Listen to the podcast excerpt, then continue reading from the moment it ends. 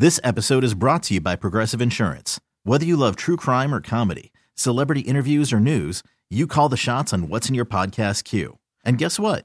Now you can call them on your auto insurance too with the Name Your Price tool from Progressive. It works just the way it sounds.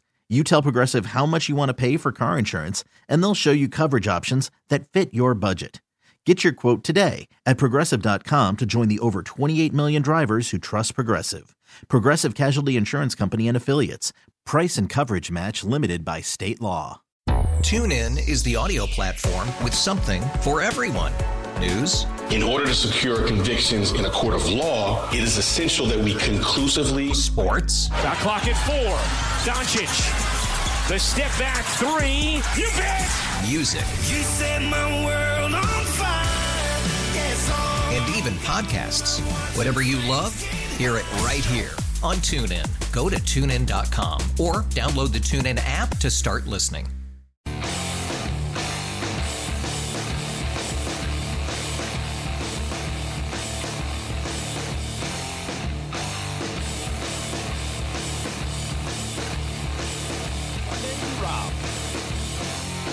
Thank you so much for listening. Thanks for tuning in. Hope you're enjoying. I guess enjoying might be the wrong term. Your daylight savings time. I hate daylight savings time. I learned that this morning. I learned that every spring, but this morning I learned it again. Daylight savings sucks. Just the worst. We'll probably get into that at some point today. You know, the important stuff. No sports going on, right? No NCAA tournament. Royals baseball's back. No Chiefs. We're going to get into the hard-hitting stuff like daylight saving sucks. Like I said, I am Rob Brinton. You can catch me on The Drive from 2 to 6. I produce that show with Carrington Harrison, and I am hosting today for Big Sunday. It's Sundays with Rob. We're hoping to have Nick Schwartz on the show momentarily, talk a little college hoop. A lot of college hoop. 'Tis the season. College hoop time. We had the Big 12 tournament last night, Big 12 tournament championship last night. Just an incredible weekend in Kansas City, as always, even despite the weather. Kansas City showed up and showed out at the Big 12 tournament. Grant Nicholson is producing today. Grant, a little bit of a flu game. I know you're struggling through it. A little illness, a little sickness. Is this an actual illness, or is this the Bruce is gone, I had a party and brown bottle flu type of illness? I think it's legitimate. I don't know. Maybe it's something else. Maybe I caught Bruce's whatever, but you're right. Bruce, no more. Bruce, no more. We'll start there because I think that's the biggest thing, because Bruce Weber resigned. I want to get the verbiage right here. Earlier this week, from being the head basketball coach at Kansas State University, he is no more. And before we get into who's next and his tenure and all that, he obviously resigned to beat the axe. It's pretty obvious that he was going to get the axe. The 3 straight bad seasons at Kansas State. They were a bubble team for a minute this season. They had that terrible week. They lost to Oklahoma. They lost to Oklahoma State.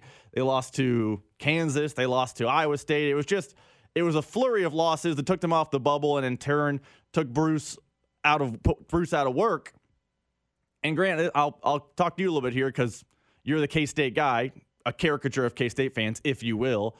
But on his way out, I thought Bruce resigned to beat the axe and all that stuff. And I'm a big Bruce Weber guy, but I thought this was lame on his way out. In his exit press conference, I guess, for lack of a better term, his resigning press conference, that K-State put on. It was all very weird because he was on a Zoom and the background was like Kansas State athletics and it was all K-State stuff. And Bruce talking about how much he loved K-State and he loves his players and the whole 9 yards. But he then took a weird shot at the K-State social media team, and I thought it was lame. Listen to this. Earlier in the season, one of the social media people asked how we can get more people in the stands. I would tell you and challenge you, just like I do to myself and to our players, you might look in the mirror. There's no doubt winning helps. I know that. Everybody knows that. But the negativity that surrounds K-State sports at times is really, really sad to me. This is the only school that I've been associated with that I am afraid to give our recruits and have them connected with our social media, because what they will hear and see.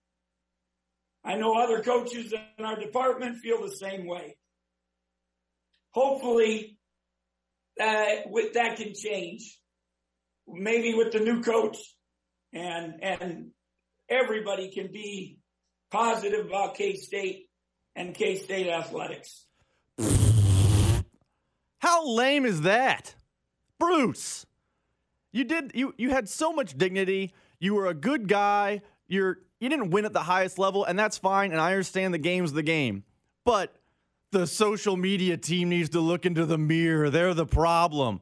That is the lamest thing I've ever heard. And this is on the heels of what I thought was a fantastic 6-minute answer to a question like, what's your future? He talked about he loves his players. He took a shot at KU, which emboldened the K-State fans. K-State fans love taking shots at KU and the FBI. He did all the right stuff. And then the next day he resigns, and he then blames the social media team. Take a look in the mirror. That's why we're struggling. Come on. You know what really gets fans in the stands, Bruce? Winning. Yes. And other coaches in our department. Oh, let's just throw the other people under the bus too. I'm sure Chris Kleiman loves catching that stray. I bet he loves thinking, "Oh, the social media team's screwing me." That was really lame. Grant, you've informed me that Nick Schwartz is there. We'll have Nick on for an hour. Nick, first off, how are you? Second off, do you think that was as lame as I do? First question first, I'm doing awful because I'm so sad because of all the things that are happening in college basketball that Bruce Weber just laid out for you. It just sucks. It's the sad part about, he's right.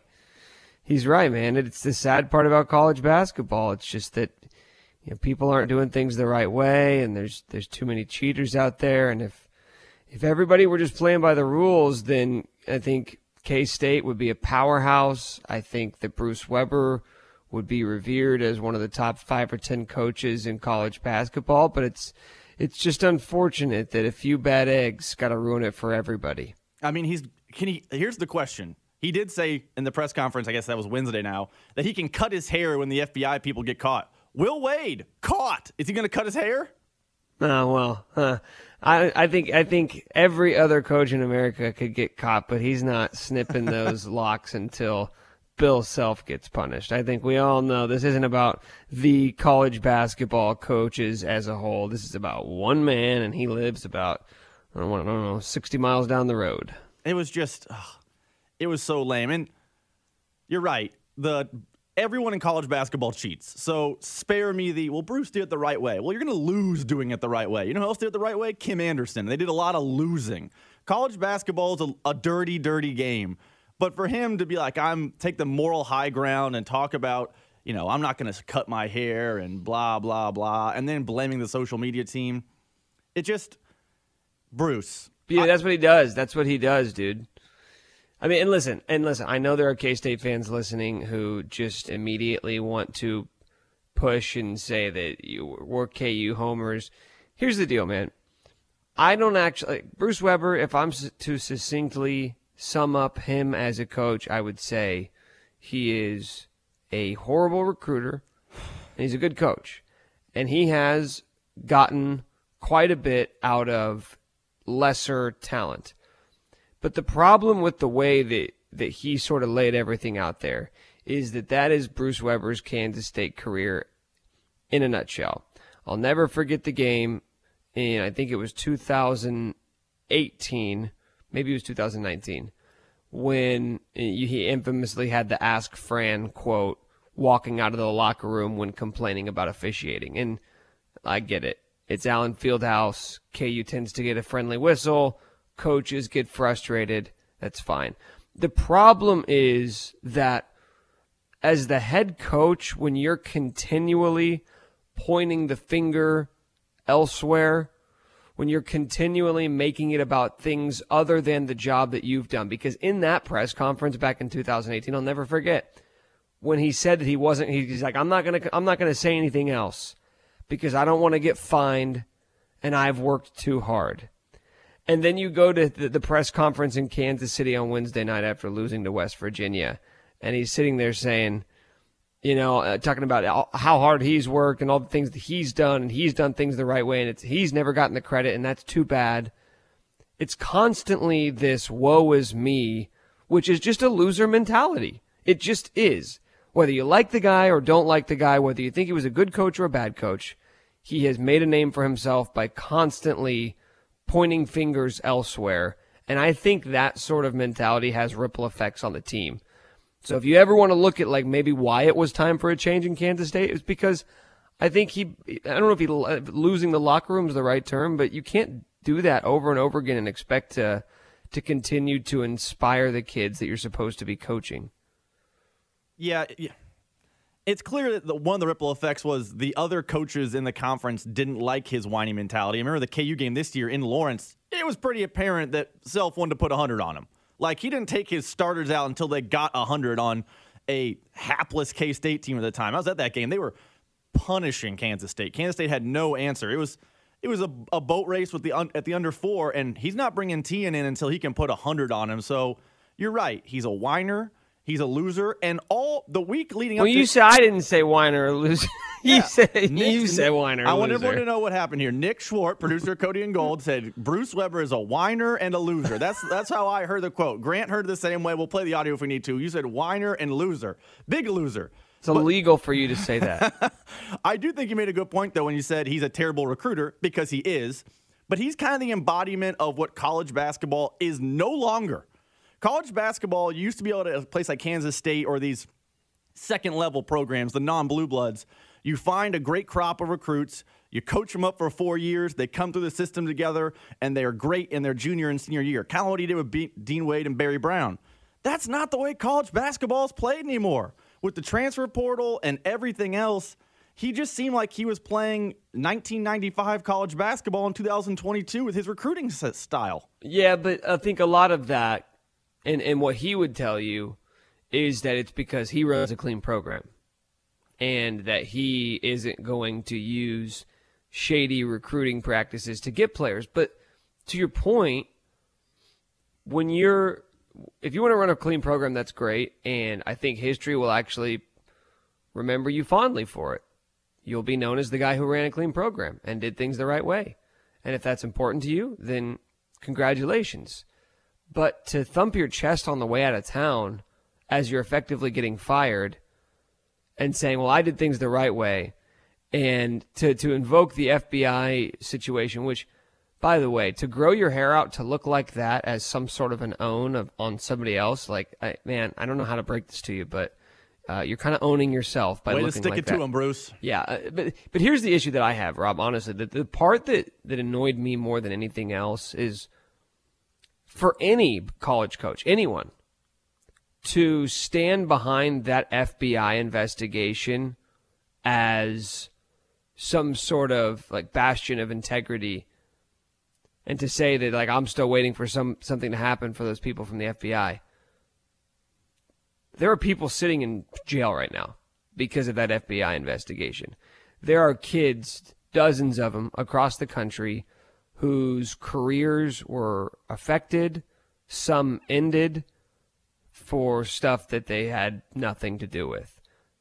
So if you want to say that the coaches need to be punished, fine, go right ahead. You have every right to do that because you're a coach, you've earned that right. But everybody knew that FBI investigation was a sham from the beginning. I mean, people are doing jail time, losing their jobs, kids are being moved across the country, their basketball careers are being altered or ruined forever. And so to use that vehicle to talk about the integrity of college athletics, I think it's a joke. And I think that anybody who pays any close attention to college basketball, now if you just want to sit there and say, oh, cheating, integrity, blah, blah, blah, okay, you're just mad that your team's not winning. Because 95% of programs in the country are skirting the rules to try and get an advantage. This is even a college basketball thing. You know how big business works? This is big money college athletics. And any business in this world where large sums of money are being transacted, people are skirting rules to gain an advantage. It's the way the world works. So, I mean, if Bruce Weber wants to talk about integrity, and that, it's fine. You're on your way out. I get it. People are emotional, so you want to go scorched earth. That's cool. But it's kind of a loser mentality. It's a loser mentality, and that's part of the reason why he got fired. I know he can get fired, but I don't want to hear that. Yeah, he basically kept being fired off his resume by resigning. It's the Costanza, you can't fire me, I quit. Mm-hmm. You mentioned the history, you know, clean program thing. Does history look at clean programs favorably? Maybe it's just like the local view, but like Kim Anderson ran a clean program. They stunk. No one looks back at that era and goes, wow, he was great. Konzo Martin, and we'll talk about Missouri later. By all indications, he ran a clean program. Fired. Mizzou fans say he stunk. They want someone else. Bruce Weber, clean program. All I heard from K-State fans post Big 12 title was, I hate this guy, run him out of town. He stinks.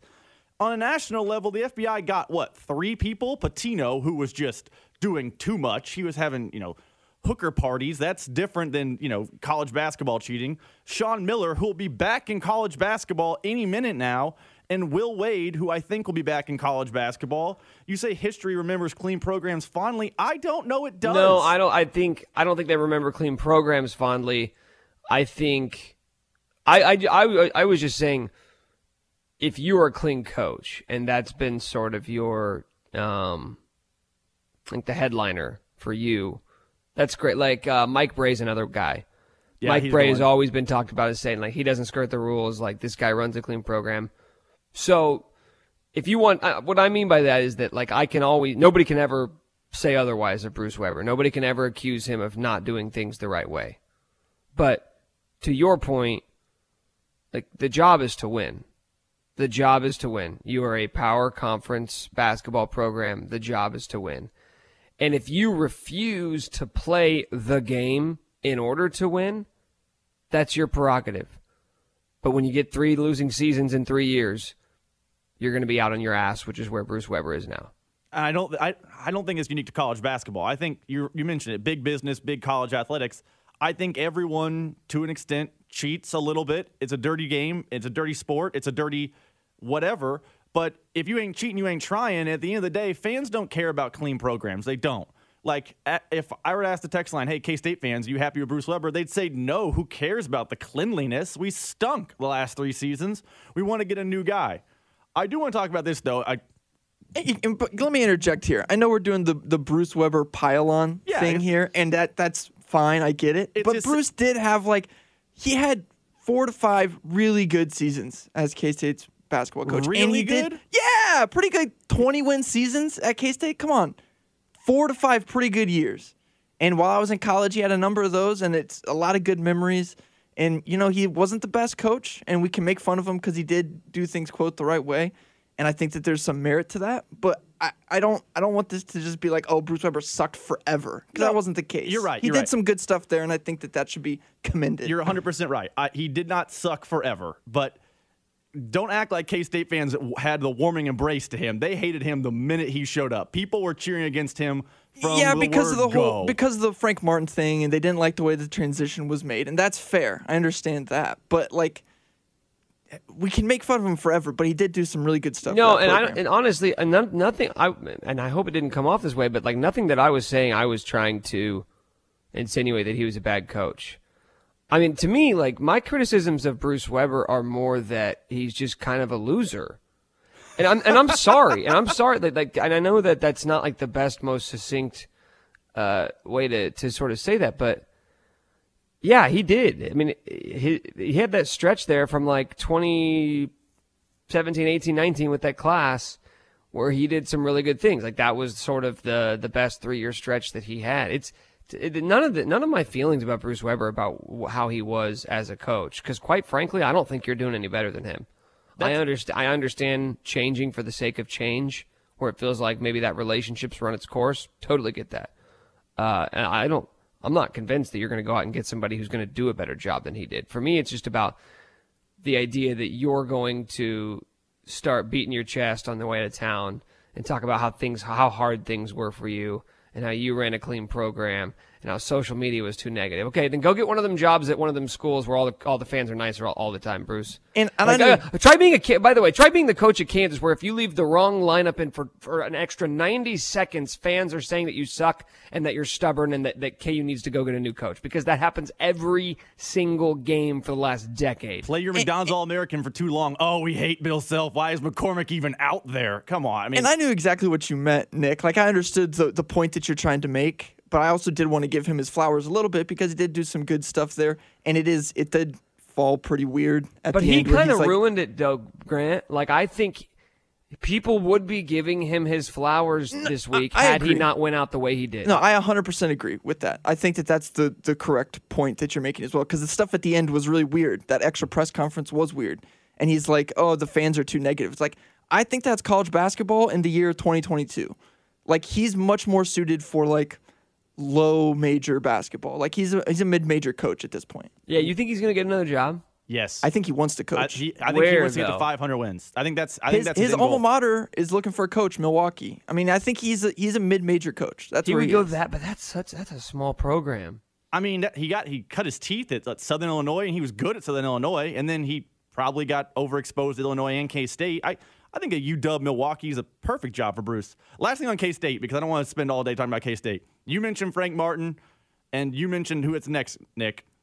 I've seen a lot of people on social media saying Brad Underwood's next. Why on earth would big Brad Underwood leave Illinois, a #1 seed and Big Ten champion? Why would he leave there to go to Kansas State? I know he's an alum. I know he's from some small town in Kansas. I apologize for not knowing the name of the town off the top of my head.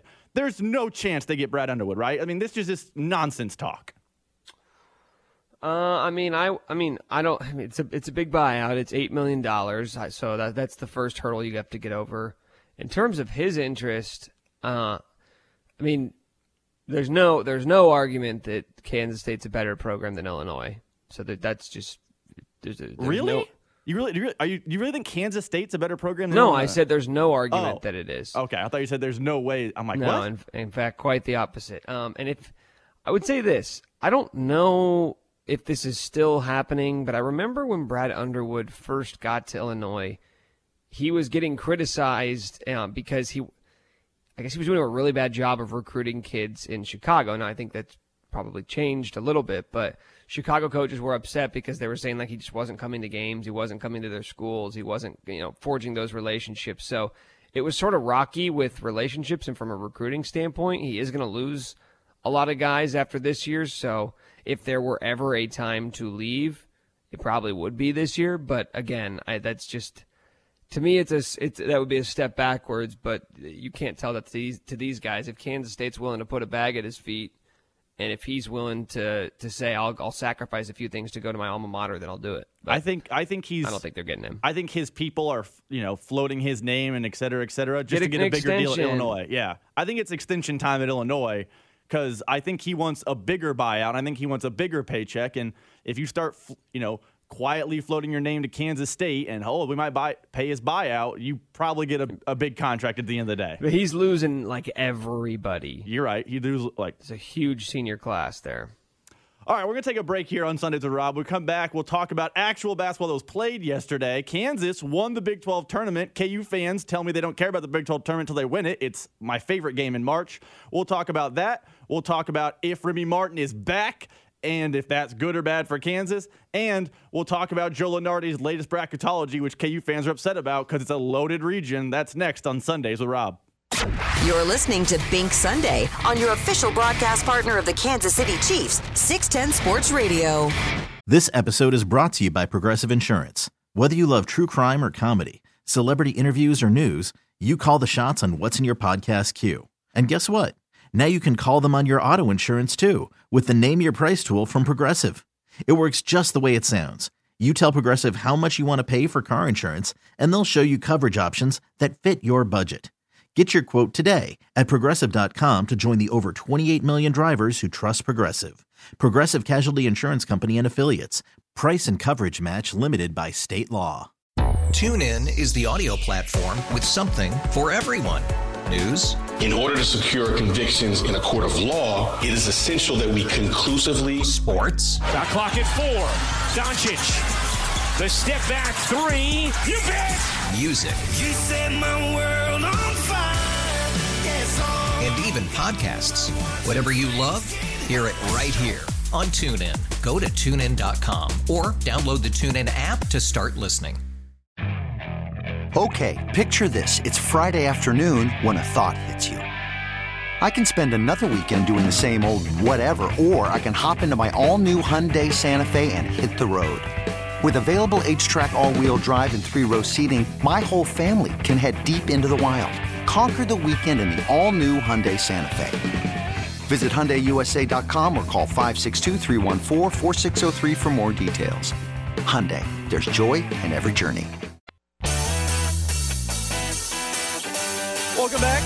Sundays with Rob. I'm your host, Rob Brinton.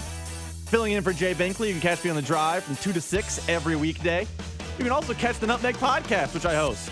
We'll talk about a lot of Sporting Kansas City on that podcast. We won't talk a lot of Sporting Kansas City today because they looked terrible yesterday. A lot of bad. Jay Southland Tow Service text line's mad at me because I suggested people go see Batman because Batman was awesome. Top text, they want me to pay their ticket fee back because they said Batman was terrible. Batman was awesome. You're just a hater. I didn't know Robert Pattinson could play that character. He did a very good job. I want to go see that. Have you not seen it yet? You're like the last person in America to not see it. Been busy, man. It's college basketball season. I mean, there's plenty of time to sneak out and see Batman. I may try and go see it this week. I may try and go see it like tomorrow or Monday or Tuesday. So you're gonna, what day is it? You're gonna skip the first four? You're not gonna watch 2 16 seeds battle it out? If Bryant is in the first four, then I will watch it. Are you familiar with Bryant? Is that the dude who does? Is that the fans that got in the fight with Wagner? Is that Peter Kiss? Yeah. Their star players, Peter Kiss. He was the nation's leading scorer. He averaged like 26 points a game. He did not go about that in an efficient manner. He is a Marshall Henderson, right? He is a chucker. Yeah. He shoots like 29% from three, but he shoots like 7 threes a game. So imagine Ochai Agbaji, except instead of shooting 44% from three, he shot about 29%. And unlike Ochai, he is going to taunt and dance and celebrate after every single made basket. It's electric. So I'm praying for a Bryant-Kansas matchup in the first round. Marshall Henderson's a great comparison. Volume shooter, a lot of buckets, a lot of missed buckets, a lot of taunting. Just what you want as a fan in the 16 game. I know who won't be in the 16-16 game? Bellarmine or whatever. They got screwed. Bellarmine. Yeah, they got screwed by the NCAA. Stupid rule. Really stupid rule. For those who don't know, they can't. They're on a welcome to the Division I probation periods. They can't play in the postseason yet. It's all stupid.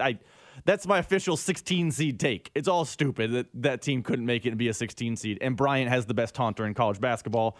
That is all you'll hear about 16 seeds from me. Speaking of seeding, Joe Lunardi has his latest bracketology out. Now, I don't know where he ranks in the bracket matrix as far as how good he is at this thing. I usually use Jerry Palm, and then someone informed me recently Jerry Palm's terrible at this. I don't really keep track of what analysts are good or bad at bracketology, but Joe Lunardi's latest bracketology has Kansas as a 1 seed. Woohoo! But do you want me to give you Lunardi's ranking? Yeah, you absolutely can. Do you have it? Yeah, I'd love to hear it. Yeah, so Bracket Matrix, what Bracket Matrix does, you can just go to bracketmatrix.com. It's the only one I use. So they give you the aggregated average brackets, so they just take literally every single bracketologist. It makes it easier for me. I don't have to cross compare. I just do the averages. Just look at the site. Yeah, so they compile 135 different bracketologists, and Joe Lunardi, and they over a 5-year running score, they go the average of like how close they are to actually getting it right. Of 135 bracketologists, Joe Lunardi ranks 55th. Right in the thick of the curve. Who's the best then? What person should I be reading for bracketology? Because someone tweeted out the other day that Jerry Palm is like 103rd or something. Let's look where Jerry Palm is. Jerry Palm is 100th. Smack dab 100th. Well, here's the problem. Here's the problem with this whole conversation is that when I tell you the name of the person who's number one, it's going to sort of delegitimize everything that I just talked about. who is the name that delegitimizes? It's going to take years off my life just saying this on the air. The name of the guy who is number one, the most accurate bracketologist in the world, is somebody who goes by Crazy Sports Dude. And you can find his brackets and his bracketology at crazysportsdude.com. So you're telling me that I should ignore Joey Brackets and go to crazysportsdude.com, which I'm 100% doing now. I want you to know that. I've gone to crazysportsdude.com because that's what this show's all about. You know, crazysportsdude.com. Okay, so I'm going to ignore Joe Lunardi's bracket. We'll just change the topic here as we go because Joe Lunardi's terrible 55th bracket had Kansas in a tough region, and I was going to talk about how Kansas fans are freaking out because a fake bracket came out this morning and the KU fans are upset about how difficult it is. But let's see what Crazy Sports Dude says. That's right. Where's Crazy Sports Dude? His site is an absolute eyesore. Well, how do I get to your actual bracket? Well, sorry, he doesn't have the backing of Walt Disney. Well, that may. Well, Crazy Sports Dude's bracket has KU as a 1 seed, and the 2 seed is Kentucky. Here's my, which is also what Joey Brackets has. Probably it's exactly the same. Kansas, Kentucky, Wisconsin, UCLA. So with the backing of Walt Disney, he just cheated off Crazy Sports Dude's answers. Yeah, Crazy Sports Dude should sue or something. He really should. Here's my thing, because KU fans like to freak out about the brackets before, during, and after Selection Sunday, which is today, by the way, 5:30, 5 o'clock. I'm sure CBS will drag it out for 3 hours. It's going to be awful to watch. But here's my thing with the brackets, because I have a lot of KU fan friends, and you are a KU fan, and I'm a KU fan. You see them on social media. I think it's lame when KU fans are like, oh, it's a tough region. If you're going to win the NCAA tournament, you have to go through good teams. It's that simple. So when KU fans, or really any fan base, looks at a Joey bracket or looks at a Crazy Sports Dude, or when the actual brackets come out and they say, oh, it's just so tough, we have to play Kentucky. Oh, Wisconsin in our region too. This is a nightmare. Here's the harsh reality. You don't get to play 6 16 seeds and you're out to the national title. You have to play tough teams. So maybe I'm alone in this take, but I don't care what the teams are in the bracket because they're going to be good teams because it's the best of the best at this point.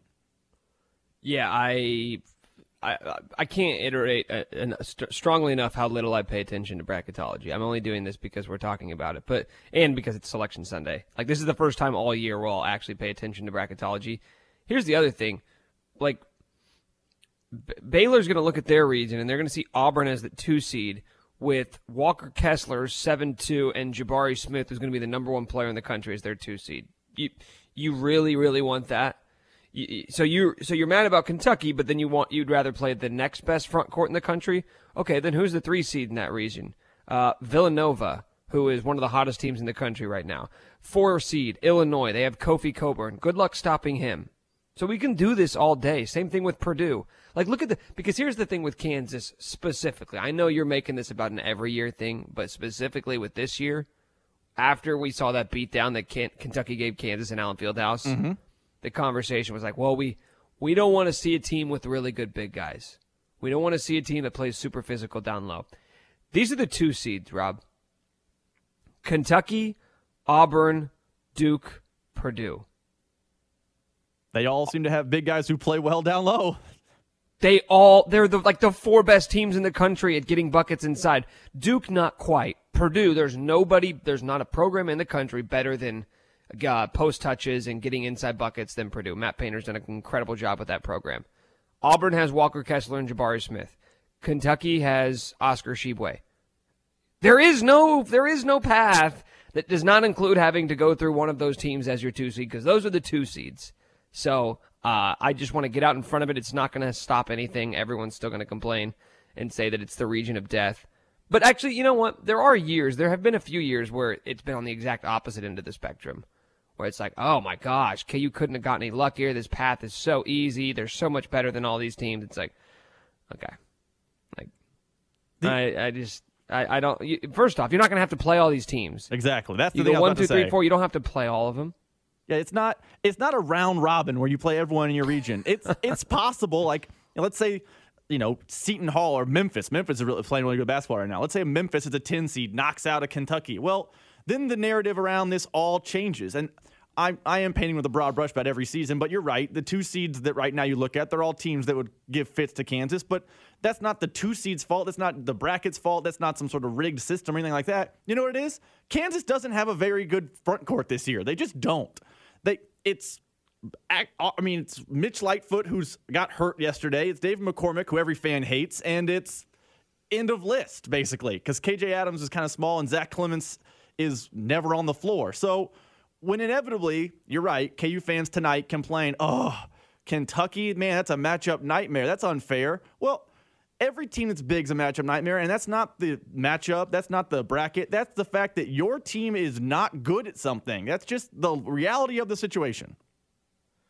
Yes, because there's no perfect team. Like, if Kansas were the number one team with a bullet, like if this was 2020, the year that we didn't get a tournament, if it were that year, then Kansas wouldn't give a damn who was in their region. Exactly. But that's not this team. Every team now has weaknesses, so you're looking to avoid teams that can expose those weaknesses, but that just doesn't exist. It's not going to happen. And to your point earlier, the other thing about brackets that I don't overreact to brackets. I don't really read bracketology. Again, Selection Sunday, so today I'm doing it. I'm hosting this. So we got to talk about something. So you might as well read some brackets. But KU fans are like, oh, Kentucky, oh, Wisconsin, oh man, Arizona's in our, like, whatever. However it shakes out, just because they're in your region doesn't mean you have to play them. A lot can happen between when the 1 and 2 seed are supposed to meet. Then I would also like to say, by the way, this is not a Kansas thing. No, it happens. The only reason we make it into a Kansas thing is because there's no other programs in the area that are routinely in the tournament. Therefore, all you hear about are Kansas things. But go to Kentucky, go to Duke. They're doing the exact same thing. 100%. I was about to say, Duke fans always complain about their region, and non-Duke fans always say, wow, Duke has it easy. I'm sure non-KU fans look at KU with the 1 seed most year and go, man, what are they complaining about? That area, it's so soft and cushy and easy. Meanwhile, KU fans are like, oh, the metrics on that 12 seed. If it ends up in the Sweet 16, what a nightmare it's going to be. Like, there's a lot that can happen, and you're right. Every fan base that's a 1 or 2 seed every year does this, and KU is the one we use locally because, no offense to Missouri or K-State, they're rarely a 1 seed. And the 1 year they were, they got bounced early, so it didn't really matter. But I know tonight what social media is going to look like. There's going to be the bloggers, the fans, the podcasters, probably us, saying, oh, man, what a matchup nightmare if KU has to run into Team X. You're right. There is no perfect team in college basketball. There's no perfect Kansas team this year. It's just, it's all nonsense to me because people get so worked up about things that could happen, and then it never ends up happening what we think. Well, the only one I would say, I don't think there is a matchup nightmare for Kansas, by the way, for what it's worth. I think the really? Only team no, I think the only team I would be not disappointed to see, but just like fearful of, it is Kentucky because I think they're a better team. Like, I just think Kentucky's a better team than Kansas. But I think KU's a top 5 team in the country. Like, the AP poll, or whether you want to look at advanced metrics, like all of those reflect pretty accurately, and they happen to be playing their best basketball of the season at the right time. So that's a plus. But Kentucky's the only team because I think Kentucky legitimately is a better team. But like Auburn, for example, like, yes, they have great big guys. Auburn's also terrible on offense. Like, their guards are not good. They turn the ball over a lot. They're not a good rebounding team. Bill Self will look at that and find ways to take advantage of it. Like, looking at the other teams on the 2 line, Purdue, they've got great big guys. They might have the number 1 offense in the country. Their defense is terrible.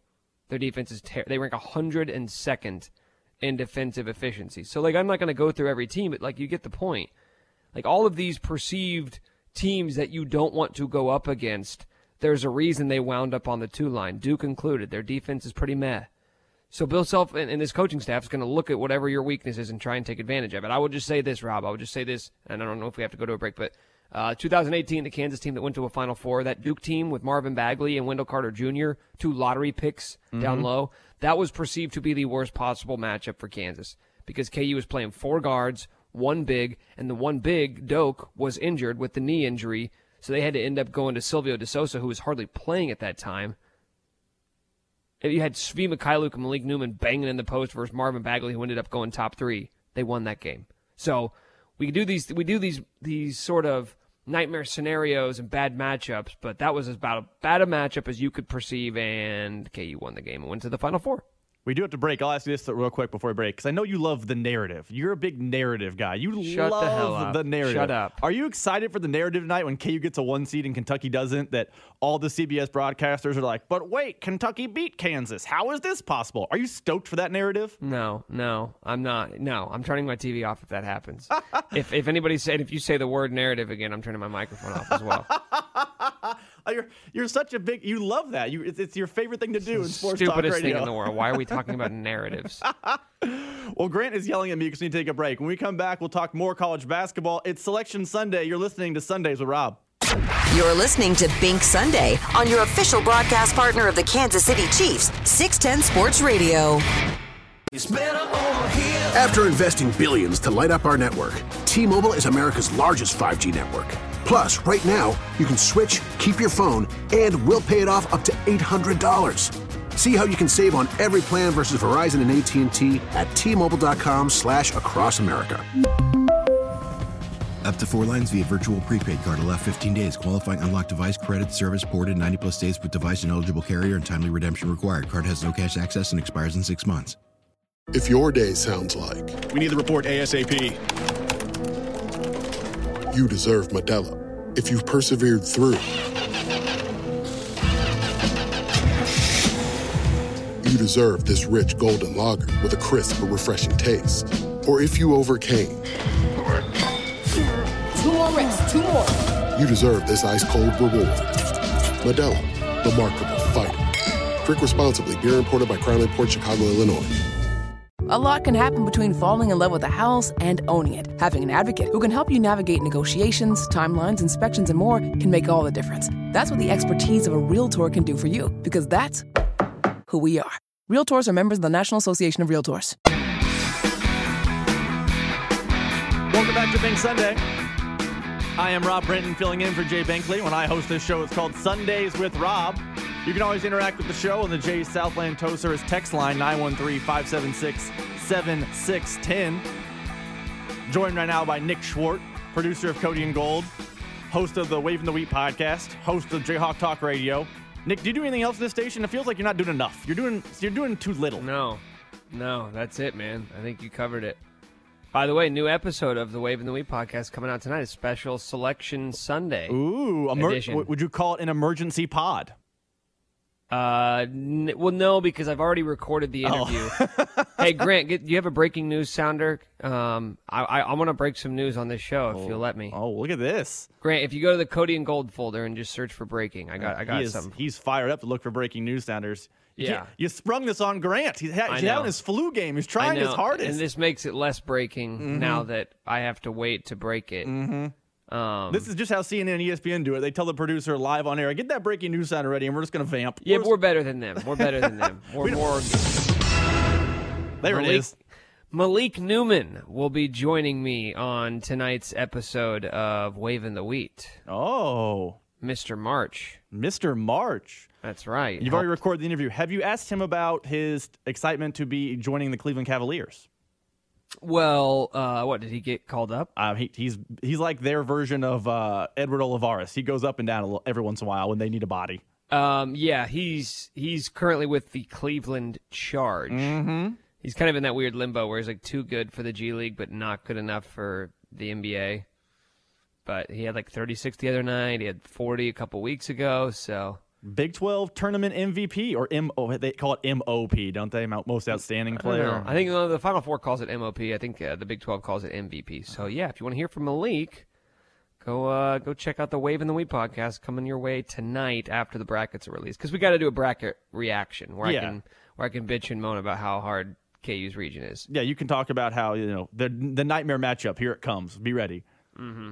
Speaking of the Big 12 tournament and MOP, Kansas did win the thing yesterday. For those of you who weren't watching, they did win the Big 12 tournament with a win over Texas Tech. I don't want to get to the nitty-gritty of the actual game. What did you think of the da-da-da-da? But the big thing for me, Nick, and maybe I'm just tired of hearing about it for the last 6 months, Remy Martin played a lot, and he looked like the Remy Martin that Kansas fans thought they were going to get. Is Remy Martin, it's a weird statement, but is he somewhat of an X factor for Kansas going into March Madness? Because he looked, he's still Remy Martin. He's a volume shooter, and he's going to take bad shots, but he is a little bit of an Energizer Bunny and gives them a dimension that Dewan Harris doesn't. Is he an X factor for Kansas? I feel about X factor how Greg Popovich feels about X factor. And that I don't know what that term necessarily means. It's the Chiefs superfan. That's what I'm referring to. I'm asking if Remy Martin is a Chiefs superfan. Can we get him on? Can we get his thoughts on KU's path? No, Remy Remy's really interesting, and I'll just give you a little side here. Like, so Remy has been dealing with knee injuries. He's not been fully healthy, but aside from that, he all year he has just looked like a bad fit with Bill Self because he wants to do his thing. He had 4 years of bad habits built up playing at some bad Arizona State teams where he basically got to do whatever he wanted. A lot of bad shot selections, a lot of off-script improvisation, and that's not going to fly at Kansas. Bill Self wants to run sets, and for sets to be ran correctly, every single person on the court has to be in the right spot and has to do their job, and that's just not how Remy plays. So even when he was healthy, he wasn't really fitting in that regard, and then he got injured, so it's just been a mess, for lack of a better term.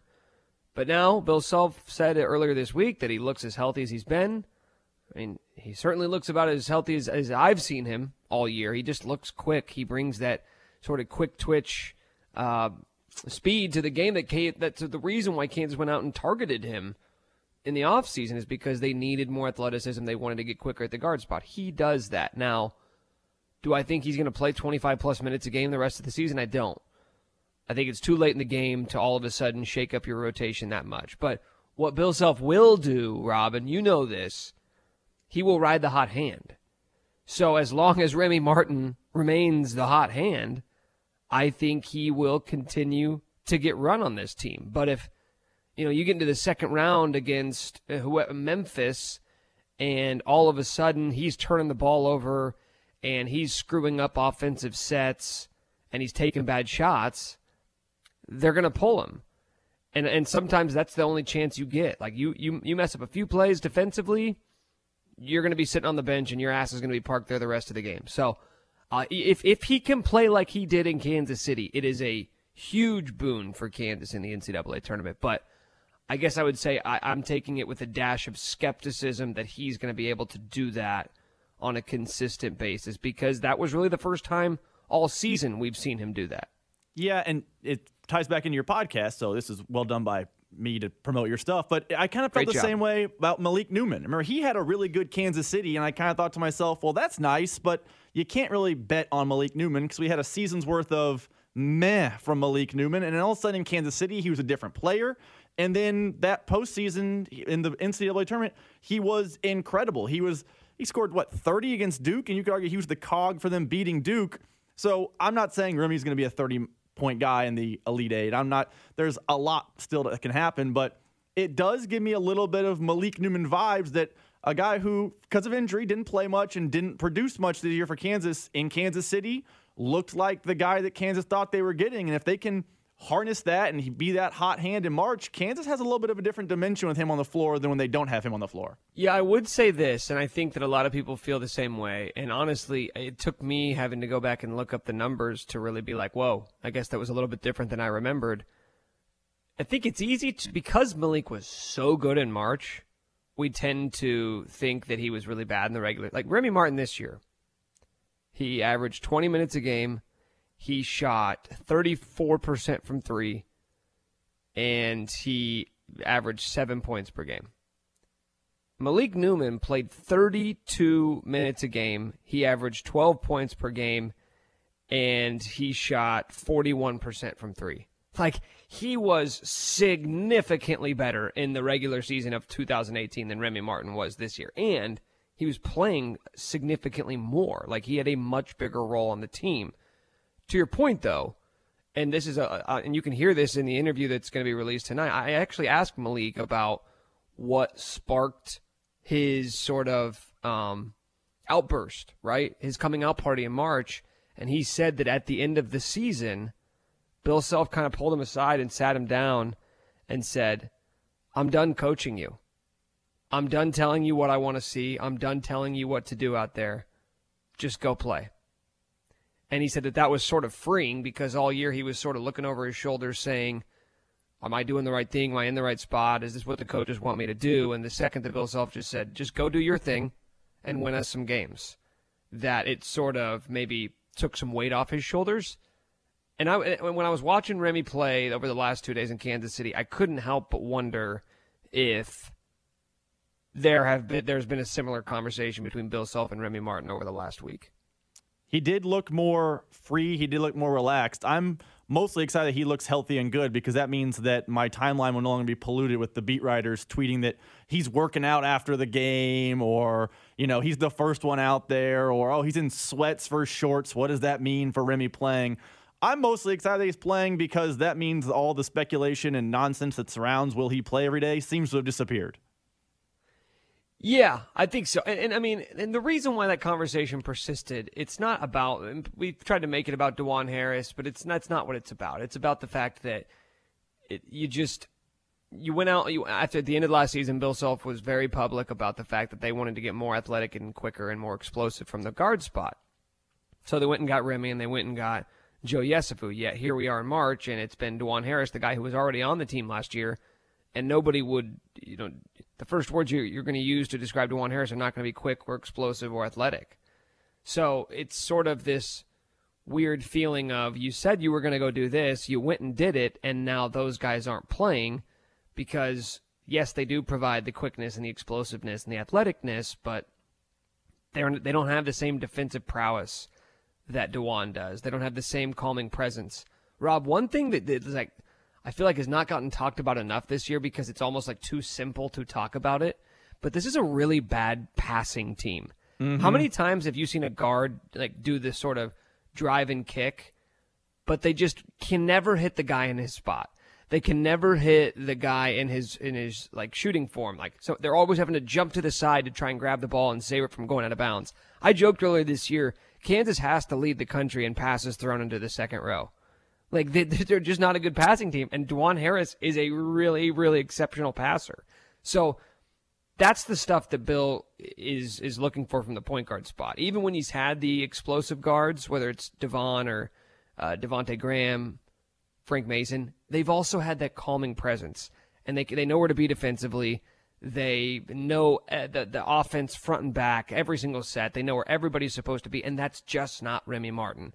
That's why that conversation's been so persistent and so loud. And honestly, dude, I hate to break it to you, I think it's going to pop up again, because Remy's going to have a bad moment in the NCAA tournament, and Bill Self's going to bench him, and then everybody's going to be clamoring for him to play more again. So, like, I don't think this conversation is over by a long shot. No, Remy Martin is like Groundhog Day. We're going to be talking about him this time next week, and hopefully a few Sundays after that. Nick, I'll let you go. You'll be back with me at 11:30. We'll get some coffee, get geared up. You know, we'll talk about why Christian Brown never seems to shoot threes, and it drives me insane. We'll talk about that at 11:30 with you. Sweet. But we'll take a break now on Sundays with Rob. We'll talk a little Chiefs football, and Royals baseball is back, baby. We'll talk about that. That's next on Sundays with Rob. You're listening to Bink Sunday on your official broadcast partner of the Kansas City Chiefs, 610 Sports Radio. This episode is brought to you by Progressive Insurance. Whether you love true crime or comedy, celebrity interviews or news, you call the shots on what's in your podcast queue. And guess what? Now you can call them on your auto insurance too, with the Name Your Price tool from Progressive. It works just the way it sounds. You tell Progressive how much you want to pay for car insurance, and they'll show you coverage options that fit your budget. Get your quote today at Progressive.com to join the over 28 million drivers who trust Progressive. Progressive Casualty Insurance Company and Affiliates. Price and coverage match limited by state law. TuneIn is the audio platform with something for everyone. News. In order to secure convictions in a court of law, it is essential that we conclusively. Sports. Got clock at 4. Doncic. The step back 3. You bet. Music. You set my world on fire. And even podcasts. Whatever you love, hear it right here on TuneIn. Go to TuneIn.com or download the TuneIn app to start listening.